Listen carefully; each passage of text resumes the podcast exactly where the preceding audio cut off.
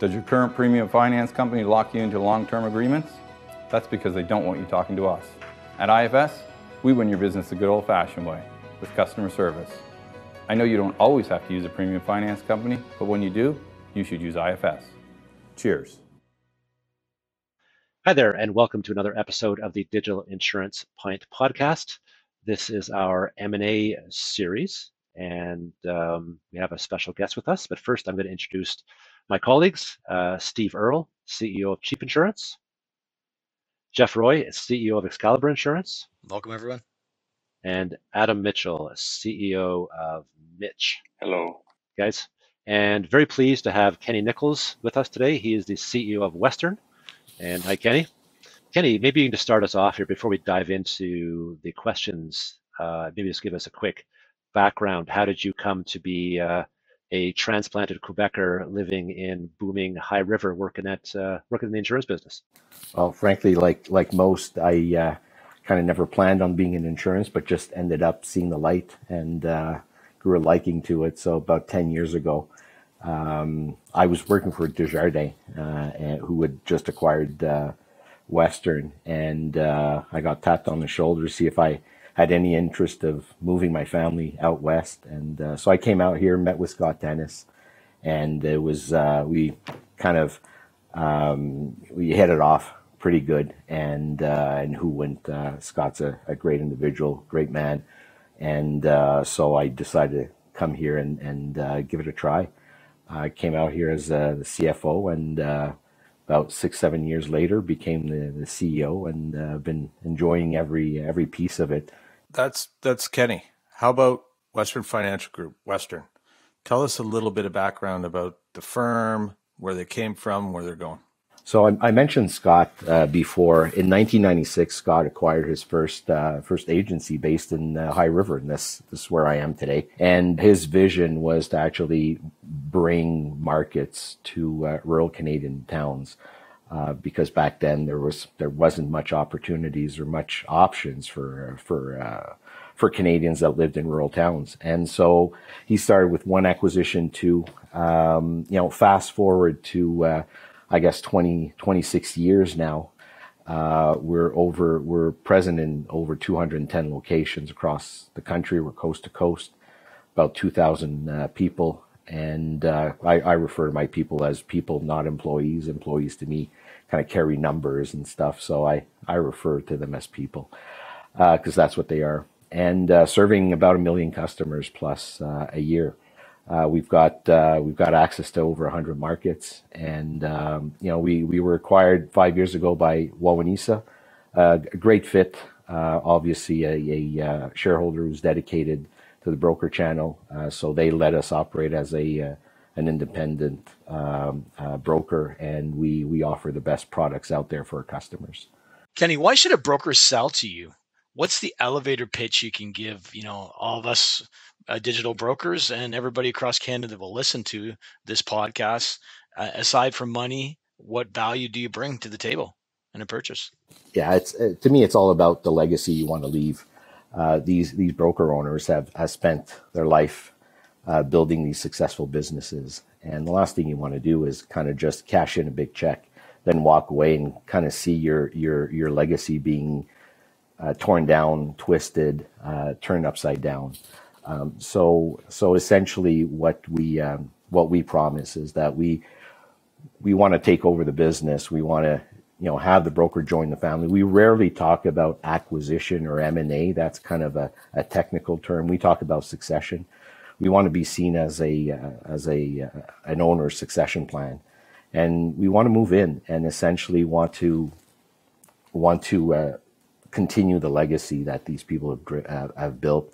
We want to continue giving back to the communities uh, using the markets that they've uh, they've developed, the relationship they've developed with markets. Obviously, we've got we come with additional markets with our ways of doing things, technology. Uh, we we we've got uh, we've got 300 uh, people dedicated to support our whole organization. So whether it's IT, finance, communications, marketing, uh, you name it, we've got it. Um, so these are all um, things that are kind of done in the background that normally uh, you know smaller brokers wouldn't necessarily be able to gain access. But our, our primary objective is to uh, to not just uh, kind of walk in and just take it over. We uh, we essentially want to continue building what the owners have spent their lifetime building and uh, try to do it a bit better. Uh, but uh, sometimes it's it's kind of actually challenging because we've we've acquired some very very good businesses, uh, but we all always find a way. Obviously, we've got a number of markets, like I said, over hundred markets. Um, it's it's quite hard for a market to uh, to walk away from Western because we carry a lot of weight, and so it, it does allow us to uh, to weather some some hard market storms, uh, as we've seen in the in the past. I'm I'm sympathetic to a lot of uh, a lot of our, our smaller broker friends out there that uh, the last two years have had a lot of issues finding capacity. You had a, a clever line for um, you prefer to to refer to your your team as people as opposed to staff or employees. Is there a name for target brokers or future broker partners, or what do you what's your lingo for that internally? That's a good question. We're we're tossing it around between agencies, brokers. They are what they are. Um, so so not really a lingo for the targets per se. Uh, you know, we, we can always refer to them as potential family members.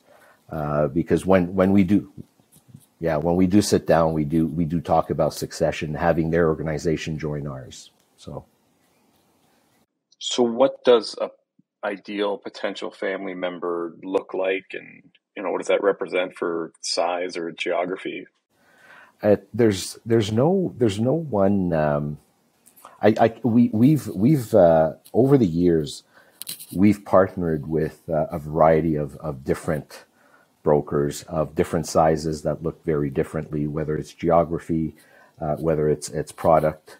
Um, one thing for sure, we we really look at culture fit. That is our number one criteria. Uh, we want to make sure that the uh, the owners feel as good about us as we feel about them.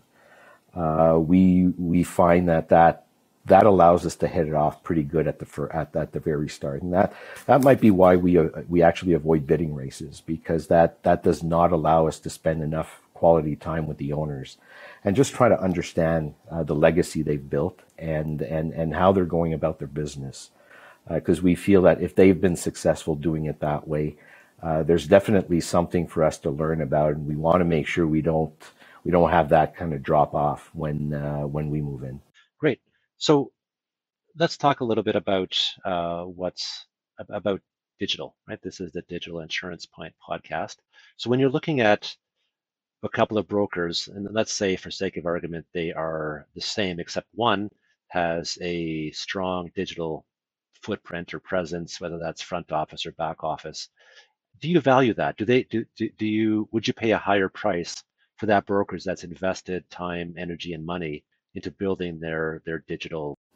That's a, that's a good question, Tom. It's it's and it's quite apropos, right? In the last few years, uh, what I would say to that, though, I, I, I would actually first of all answer back with a with a question myself: is uh, is that digital strategy working for that broker? What I mean by that is we've been approached or we've we've looked at at various uh, brokers who who kind of say that they're they're digital they've been able to attract customers onto their website and they've got these fancy gadgets uh, and, and fancy tools, but uh, they have a hard time fulfilling the, uh, the actual sale or uh, do they have the markets?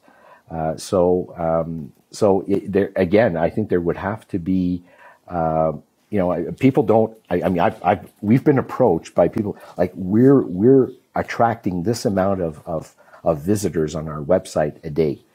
Uh, given our size and our geographic locations, we've got a pretty good online uh, search ability. And so our, our name kind of comes up relatively uh, nice. And, and Adam, I think you would, you would know a little about that. Uh, but essentially, uh, are you able to fulfill? And so, you know, if I'm going to buy or acquire or invest in a broker in an organization that all they do is essentially attract uh, customers but then i need to invest in making sure i'm able to hold my promise to these customers they've taken the time to kind of go onto my site, either you know complete a, a form, uh, ask for a a, a, um, a quote. Uh, I need to be able to follow it by with action, and and that's where I think a lot of the brokers that we've studied, we've looked at, uh, fall short. Now, some have very sophisticated systems that we've actually been very interested in, but then they, they kind of value, you know, so we, we would attribute the value of the cost of the system, whereby the, the owners, though, see it as an overall business. Uh, but they, they either can't attract, like we've, we've looked at few, uh, at some, they were spending millions and millions of dollars in advertising to attract customers. Um, you know, and is is it actually working? Then they've got this sophisticated system. The customer goes into the system. They got no markets, uh, or they they they they have very little uh, people to kind of complete the transaction. Um, so it um, my answer to that would be it depends. So Kenny, former owners or partners or whatever you had mentioned, you said it investment at one point. So do you want them do you want them around? So I guess the question is, A, if it's an outright buy, do you want the the previous principal or principals to stick around? Or part and parcel with that, do you do partial buys? Uh, yes to both. Uh, so obviously our, our approach is is sitting down with the owners and kind of understanding what they want to do, where they want to go. Uh, oftentimes, uh, you know, sometimes they're not, they're just not ready now, but they do want to try to work on their succession plan immediately. Uh, we've run into brokers who initially had an exit plan and that's fallen short, and they don't want to wait until they uh, they they get themselves in a, a, a situation where they have to move. Uh, so they're they're forward looking, and uh, so we we can arrange that. From a uh, from a former owner perspective, we absolutely welcome uh, owners to to stick around, uh, essentially for as long as they want. Uh, but we we actually normally would would ask them to stay at least for 18 to 24 months. We've signed deals where the owners, once they receive their check, they just run out and you never see them again.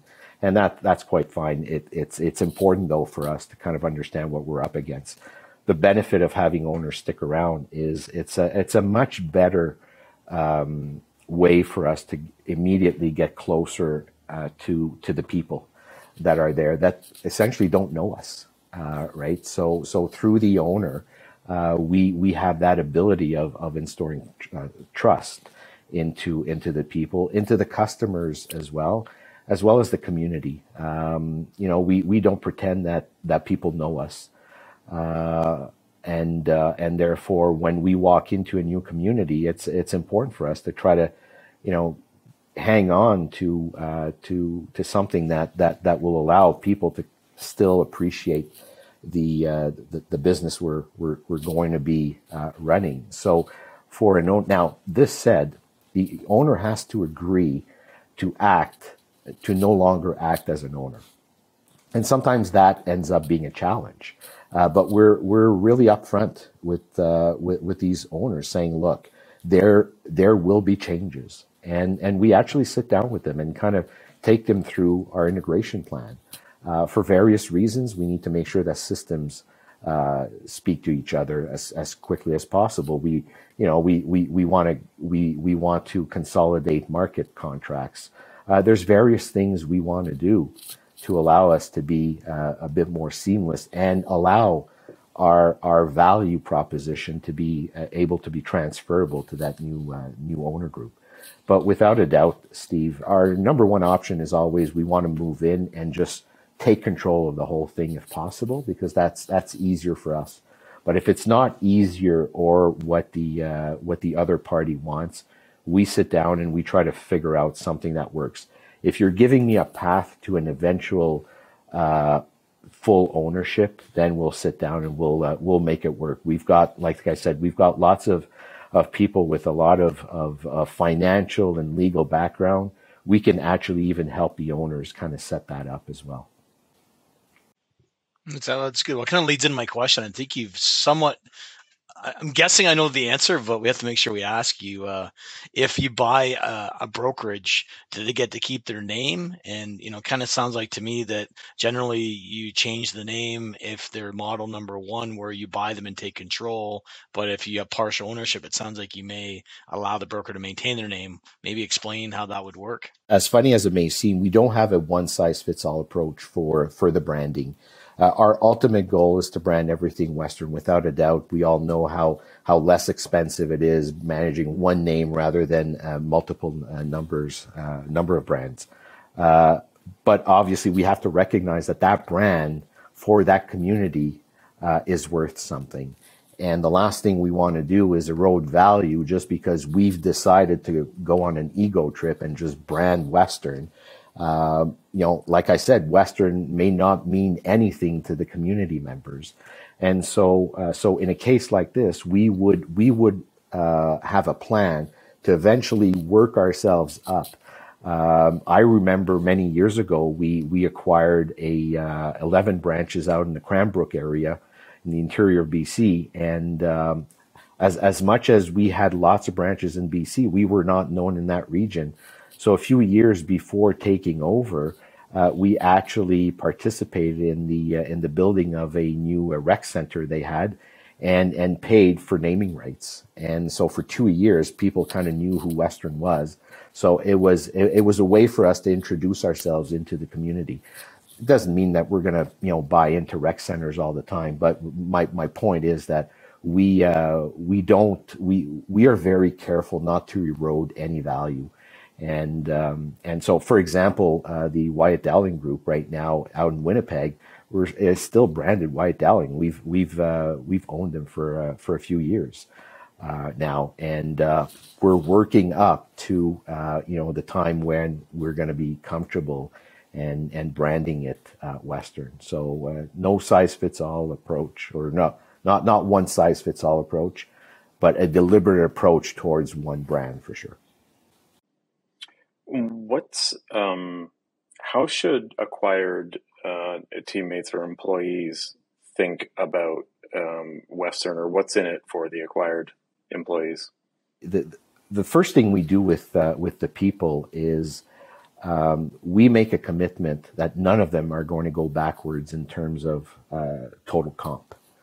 Right, and by total comp I mean compensation, benefits, and the the whole thing comp total comp might be allocated differently than it was prior, uh, but essentially not one of them will be going backwards. Uh, if anything, what we've seen in the past is they end up uh, earning a bit more than they were for various reasons. We've got a sophisticated uh, benefits package, which normally we try to roll in, but uh, there's a systematic uh, comparison made prior and after and making sure that nobody goes backwards we uh, we make a firm commitment of that. We also make sure that all people, all all of the people, uh, essentially sign a new a new contract. We've kind of realized go, moving forward that it actually uh, adds security to the people because uh, obviously they don't know us. Uh, like I said, we've you know the, the, the advantage we have is we've been on both sides of the uh, of, of the the acquisition piece, right? We've we've been the acquiree and we've been the acquirer. Uh, and and so it, it, kind of allows us to also be able to put ourselves in the acquired uh, person's uh, seat and kind of know uh, pretty much how they're feeling. Uh, so we we I, I, think we've got a pretty good approach where we we do reach out to to the people. We have one-on-one meetings with them, make sure that we we get to understand them and and add the security they need. We've got some examples where uh, that we were meeting, sitting down with people, and they were to announce that they they had to leave because their their better half had been transferred to Vancouver, and let's say that's in Manitoba or wherever. We said, well, we've got branches out there, so let's let's see where you're moving. And next thing you know, they're staying on board, but they're working at our at, at one of our BC branches, and uh, so that's that's kind of something that people uh, people get to like. We've we've actually re- reconnected with uh, with former uh, with with former Western Western people that were now kind of we when we started acquiring in Ontario, we ran into a couple of former of our of our people who are now working for Ontario branches. So you mentioned that uh, you have 100 plus carriers, and you know likely you're going to have more carriers than the brokerages brokers that you're acquiring.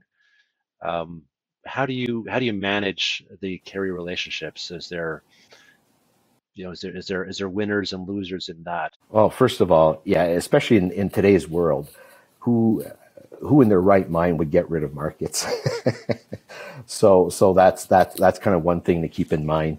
Uh, but to specifically answer your question, Tom, when we come in again, the, the volume that we we represent uh, for any carriers that perhaps we're not that well accustomed to, uh, there's there's an immediate uh, uh, it, it, triggers an immediate call from them to us and say, hey, uh, you know, is there any opportunity for you to kind of bring us in in your other branches? And so it opens up conversations.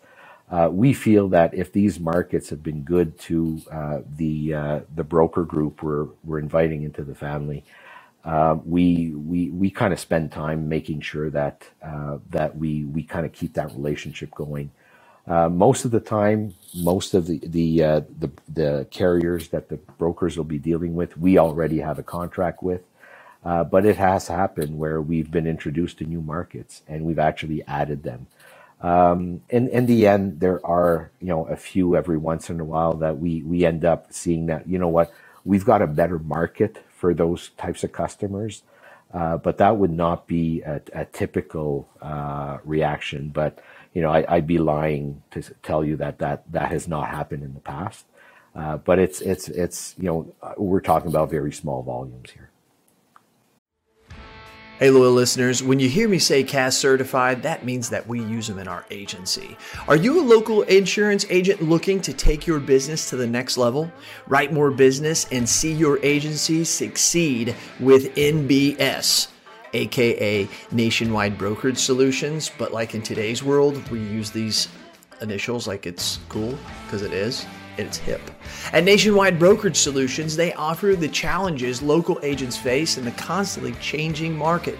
That's why they offer a wide array of personal and commercial markets and policy options to help you meet the needs of your customers, no matter how unique they may be.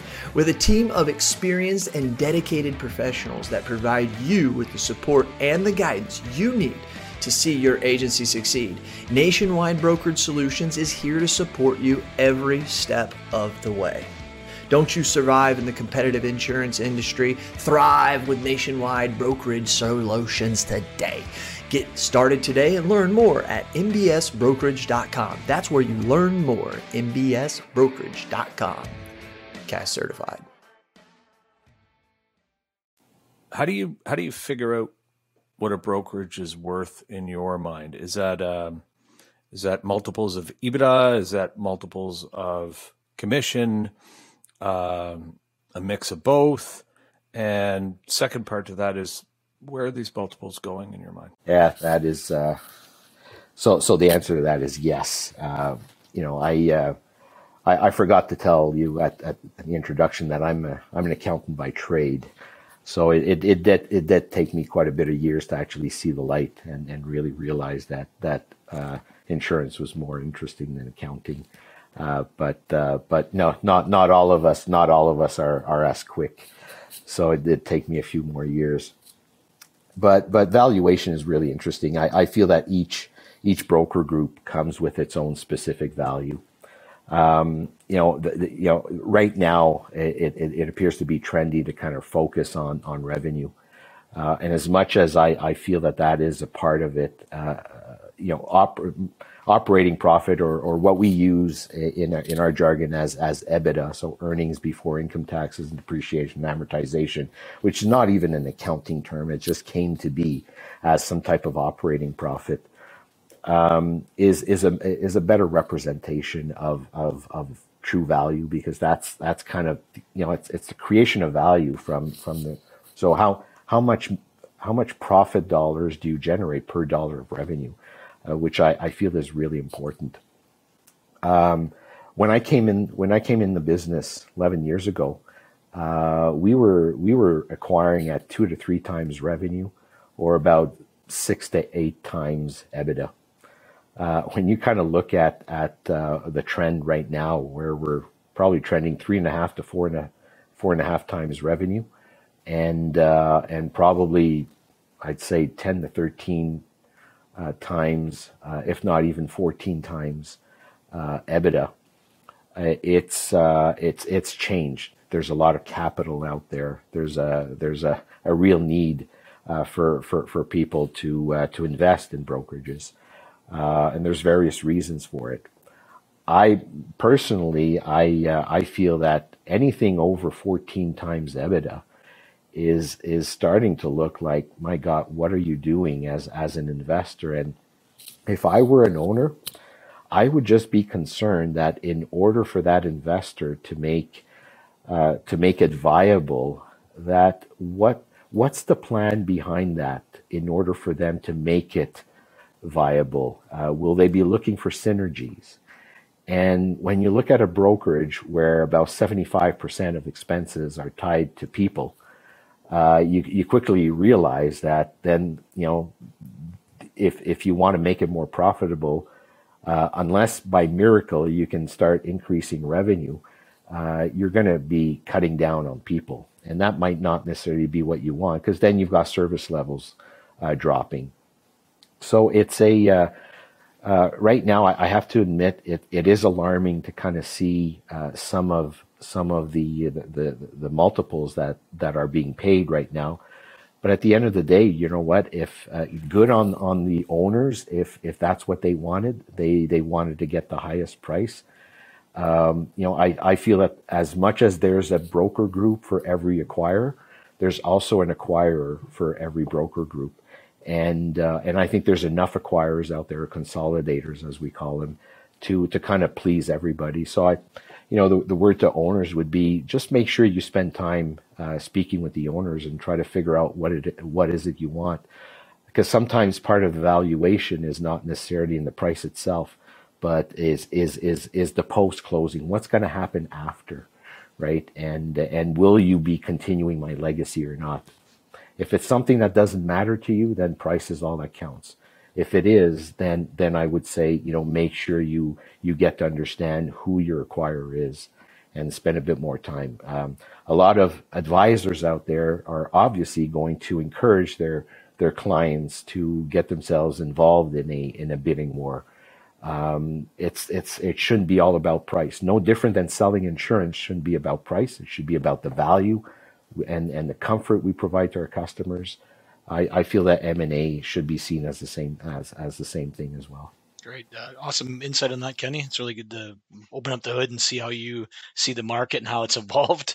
I know, you know, back when I started, two times was kind of the going rate per revenue way back. Uh, Adam, before Adam was born, probably. I'm so old, but uh, anyway, the uh, uh, is there anything to do to, besides you've got your valuation methods but what other factors or levers can help that number? You know if you're going to get to 14 or maybe 15 times ebitda or 4.5 times on the upper end what can brokers do to make sure that multiple is increased? Is it uh, you know having a really high sales rate? You know if i'm growing at 25% and my ebitda is 20% and i'm over that factor of 40 is that sexy to get the multiple up? Is if i'm super profitable and i'm getting some big CPC checks, uh, not just over the last year when nobody's driving during COVID, but sustain. Uh, you know, I'm a digital. What is there any levers? Do I have a, have a, do I have a group plan? What kind of levers can help brokers do to get that number up in the higher end? Good, Jeff. Uh, CPC is definitely a good indicator of the quality of, of book that brokers have, and and this is something that we really look at. Um, we we we take a lot of pride in making sure that we we provide good value for the markets we represent. And so it would be no different for, you know, we wouldn't necessarily want to uh, uh, get ourselves involved with a, a broker who seems to be in the penalty box with most of its markets, right? Uh, that that is something that doesn't necessarily show up on the financial statements. So you you've got to know what questions to ask. You you need to know what to look for. Uh, no different than we've we've uh, we've encountered many uh, owners who you know, uh, two years prior to actually selling, knew that they were moving there, and therefore stopped. They stopped spending. they stop giving increases to the, their people. They start rolling books just to inflate um, and inflate commission, and and these are things that any sophisticated buyers will will easily pick up on, and uh, we're going to normalize it back down right to, to to what it should be, to kind of get to a more normal uh, number. So I I would say uh, you know definitely uh, the health of the book, consistency is is definite are definitely factors that will allow us to uh, to perhaps pay top dollars based on what we see, um, helping us kind of understand where the opportunities lie as well. Uh, so, sometimes undeveloped markets. So, for example, if we're looking at commercial brokers that are very light on employee benefits uh, revenue, for example, or customers, well, we could see that as an opportunity. So each each acquire each each broker group has may may have their own opportunities and and so if you know it, it all depends on on the market you're in and uh, and whether or not we feel that we can kind of make a run at it because again these multiples are all future values right you, you haven't earned that yet it's it's all a question of of what what the acquirer feels that they can they can do with your business to essentially then make a good return at it so just a little deeper on the CPC or the contingent, is that like 10% of revenue to 20% is a range you like to look for, or 5% of premium? How do you usually look at the CPC amount as terms of a, a number multiple? Any broker who'd be at 10, 20% of their overall revenue with CPC is, is, is quite phenomenal, I would say.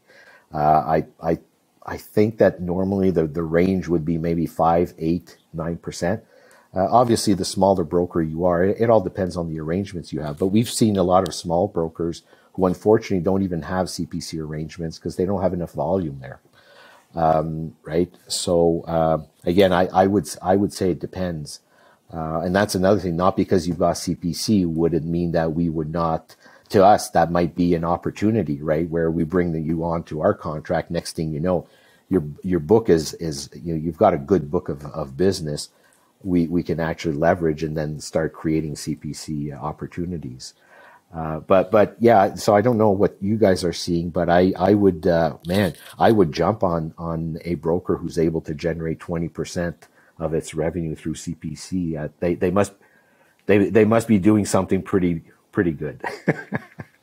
so Kenny, just just for clarification, going back to multiples and EBITDA when when you say multiples in the 10 to 13 14% times uh, EBITDA does that include or exclude CPC that's a good question so EBITDA would include CPC okay because a, a golden rule with brokers has always been X amount plus CPC which we you know so uh, just for valuation purposes that's a good question it's it's uh, if you look at it from a pure revenue perspective then then I think you you've got to exclude CPC because uh, you're looking at the growth potential. Uh, but from an EBITDA perspective, now we we normally average out CPC. We don't necessarily just take one year. We're gonna we're gonna average out three to five years out, right? To, to kind of, especially like the last two years, uh, CPC has been artificially inflated for for obvious reasons. Uh, so so we you know I I think one one needs to be a little careful about that. How do the valuations in your book compare between heavy commercial lines brokers versus heavy personal lines brokers? From a valuation perspective, it's it's really uh, not difficult to understand that truly a commercial broker normally would be more efficient than a personal lines broker. Uh, larger, you know, less policies, larger dollars, uh, so your infrastructure doesn't necessarily need to be the same um, we we look more at the opportunity. Uh, so the opportunity of, of of of converting your commercial book into personal lines business as well uh, is is definitely an opportunity. So oftentimes I I might see that's why uh, some uh, acquirers might be favoring higher multiples for commercial business. There might be more opportunities there to grow.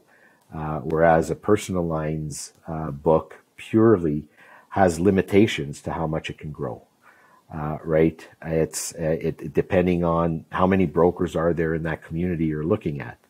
If there's only a few of you and you already have 30, 40% of the market, how much more can you expect to get? uh, from a commercial perspective, then I, I, think your your opportunities are much wider. Uh, because if and and and you know, I, I know a lot of commercial uh, brokers now are are trying to tap in to their customer base and trying to get home and auto uh, from that as well, especially in in, in Ontario and, and Alberta. Might not be the same thing for the government auto provinces and then you can expand through through life through employee benefits as well. Uh, so I, I, I feel that the uh, the opportunities to grow commercial are are much uh, much bigger than than personal lines. So let me talk a little bit about uh, possibly a fly in the ointment here in terms of a sale. Right, we've been talking about how the seller sells the business, you buy the business. It's really a matter of fit and price and so on. But uh, especially a, you know, there's a large number of rights of first refusal or ROFRs out there these days, and uh, maybe just tell us how what, what what impact does that have on your in your desire towards a brokerage, and, maybe just for the benefit of our listeners, maybe just quickly explain what a ROFR is, and then you can tell me what how how you incorporate that fact into the conversations and, and discussions you have with, with your intended acquiree. Okay. The, the majority of rights of first refusals we've seen or we've come across are, are essentially between a broker and a carrier. And, and essentially, you know, at one point in time, a broker needed financing, uh, got it from a carrier. Uh, in return, the carrier wanted to make sure that that broker would be supportive of that carrier and therefore uh, it was a way for them uh, outside the ability to uh, to to to invest in the equity immediately if the broker wasn't ready for that, or even the carrier wasn't interested at that point in time. It, it, it did it does allow carriers to kind of secure their their volume with uh, with these brokers, and also allow them to either eventually uh, move in and acquire if that's their strategy, or at least uh, uh, be be uh, a, a, able to allow or, or to choose on who who would be acquiring. So it, it all depends on the strategy. We we typically don't shy away uh, from this. To, there's you know there's oftentimes there's a reason if if a broker has approached us and and is showing interest in us acquiring them there's obviously either been discussions with the carrier already, or we would hope so, uh, and maybe either the carrier's not ready or has changed their minds and the ROFR is still there, but they're no longer in the business of acquiring brokers. And therefore, the brokers finding themselves in a position where their succession plan is no longer what it, what it was. Um, in such a case, what we would do is, is as we're negotiating with the broker, we would make it very clear that in order for us to move in, uh, they would have to sit down with the carrier and and and get uh, get release, complete release of the uh, of the ROFR, right? And that that would be then that that just allows us to kind of move forward. And um, and and sometimes you know the carrier will want to talk to us and kind of say, okay, are you going to walk in and just just uh, just kind of knock me out? Uh, now, the good thing about when Western moves in is we we've got a very good reputation with all acquire uh, uh, with all carriers, and therefore carriers don't feel threatened when we uh, we move in because they know that we don't we don't move book. Uh, we will, and for a good good good reason, but otherwise we don't. So, so I've never I've never come across a market that that has felt um, threatened by by us moving in. So so typically we would have it waived and and we just move. But that that's how we go about it. Obviously, if the market doesn't want to move on that, and that's a different story. And and and yes, we might decide to kind of move away. Uh, but uh, we haven't come across that yet, so I, I can't say we've had to sit down and kind of think about it. Kenny, what's your end game? Like, how long is Western going to be doing this? Like, what's not not you personally, but like Westerns, uh, is it conquer the world, be the the biggest broker in Canada, expand into the U.S. and the U.K. and maybe even Brazil, like some of our friends at IFC have done? What what is the end game here? We've always been a humble group. Um, and so I, I, I like I like keeping it like this because uh, we're you know although we are a big guy we're we're not necessarily always seen as as a big guy. Um, I, I, think our I, I compare our our end game to uh, to being recognized as maybe the Disney of of insurance, whereby we want to make sure that people recognize us for the great experience and the the, the, the level of expertise we uh, we bring to the table. We uh, you know call that maybe dominating the, the Canadian landscape. We are we are focus focusing on Canada for now. We don't have any any other expansion plans other than in Canada. I, I feel that just just understanding the Canadian market in itself is is is quite uh, quite quite complex uh, in in its time as well. So uh, adding additional countries may may not necessarily be up our alley right now. Uh, but as they say, never say never. Um, I yeah, I, I would want I, I, I would want to get Western to a point where uh, Canadians recognize the Western brand and and associate it to a great experience. And and as we uh, as we were saying a little earlier on, um, insurance is, is often seen as a, a necessary evil by people. Uh, but I, I, I, think we want to start changing people's minds on that, uh, letting people know that uh, you know insurance is important enough that it allows you to drive your car legally. Uh, it allows you to mortgage your home and uh, and then to you know safeguard the assets you've you've worked your ass off all these years to kind of pay. You know, for people, the biggest purchase they'll ever make in their life is a home, and and for some even a car. So what I hear you saying is Western is not so cocky as to throw out a Brazilian dollar plan and advertise it that way. No.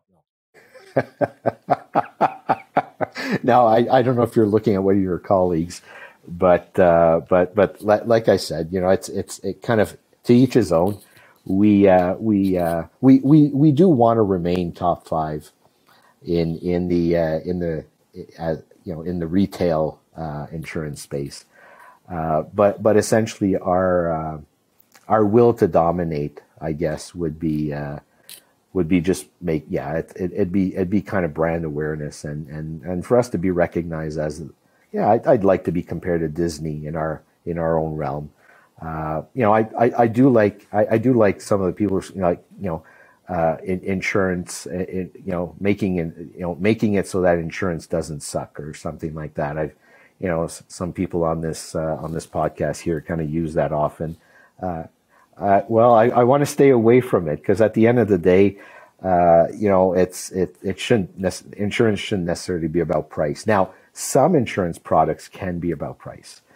Uh, but we have a saying at Western that you know uh, insurance is complicated. Let's not make it complicated. We don't need to make it complicated, uh, right? And uh, so we're we're trying to make it easy for people, uh, and that that starts that starts with our people. So recruiting the best people. We you know quite proud to say that we we're the the first and probably the only right now broker, a Canadian broker who's been uh, named as as top 100 employer in Canada. So that's that's kind of an important feat because uh, we're in the people organization and we're in the people relationship business. People doing business with people. So under knowing that our people are feel highly engaged and and uh, you know will will allow us to translate that onto our customers and make our customers feel great. So huge thanks to uh, IFS Premium Finance, our premier sponsor, and Crew Group as well. And also shout out to our charity partner, WIC. Thank you very much for all you guys do to support the podcast.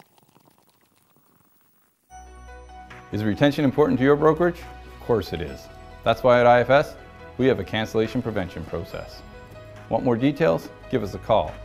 I know you don't always use a premium finance company, but when you do, you should use IFS. Cheers. Hello, loyal listeners. Hey, are you a local agent struggling to find markets for your client? Maybe you, maybe not. Look no further than Nation Brokerage Solutions. With over 200 carriers, their comprehensive options give you what you need for your customers' ever changing needs. With NBS, as they say it in the cool world, you can confidently offer a wide range of options to better support your customers and grow your business, AK Agency. Don't settle for less. Do more with NBS. For more information about nationwide brokerage solutions, visit nbsbrokerage.com. CAS certified.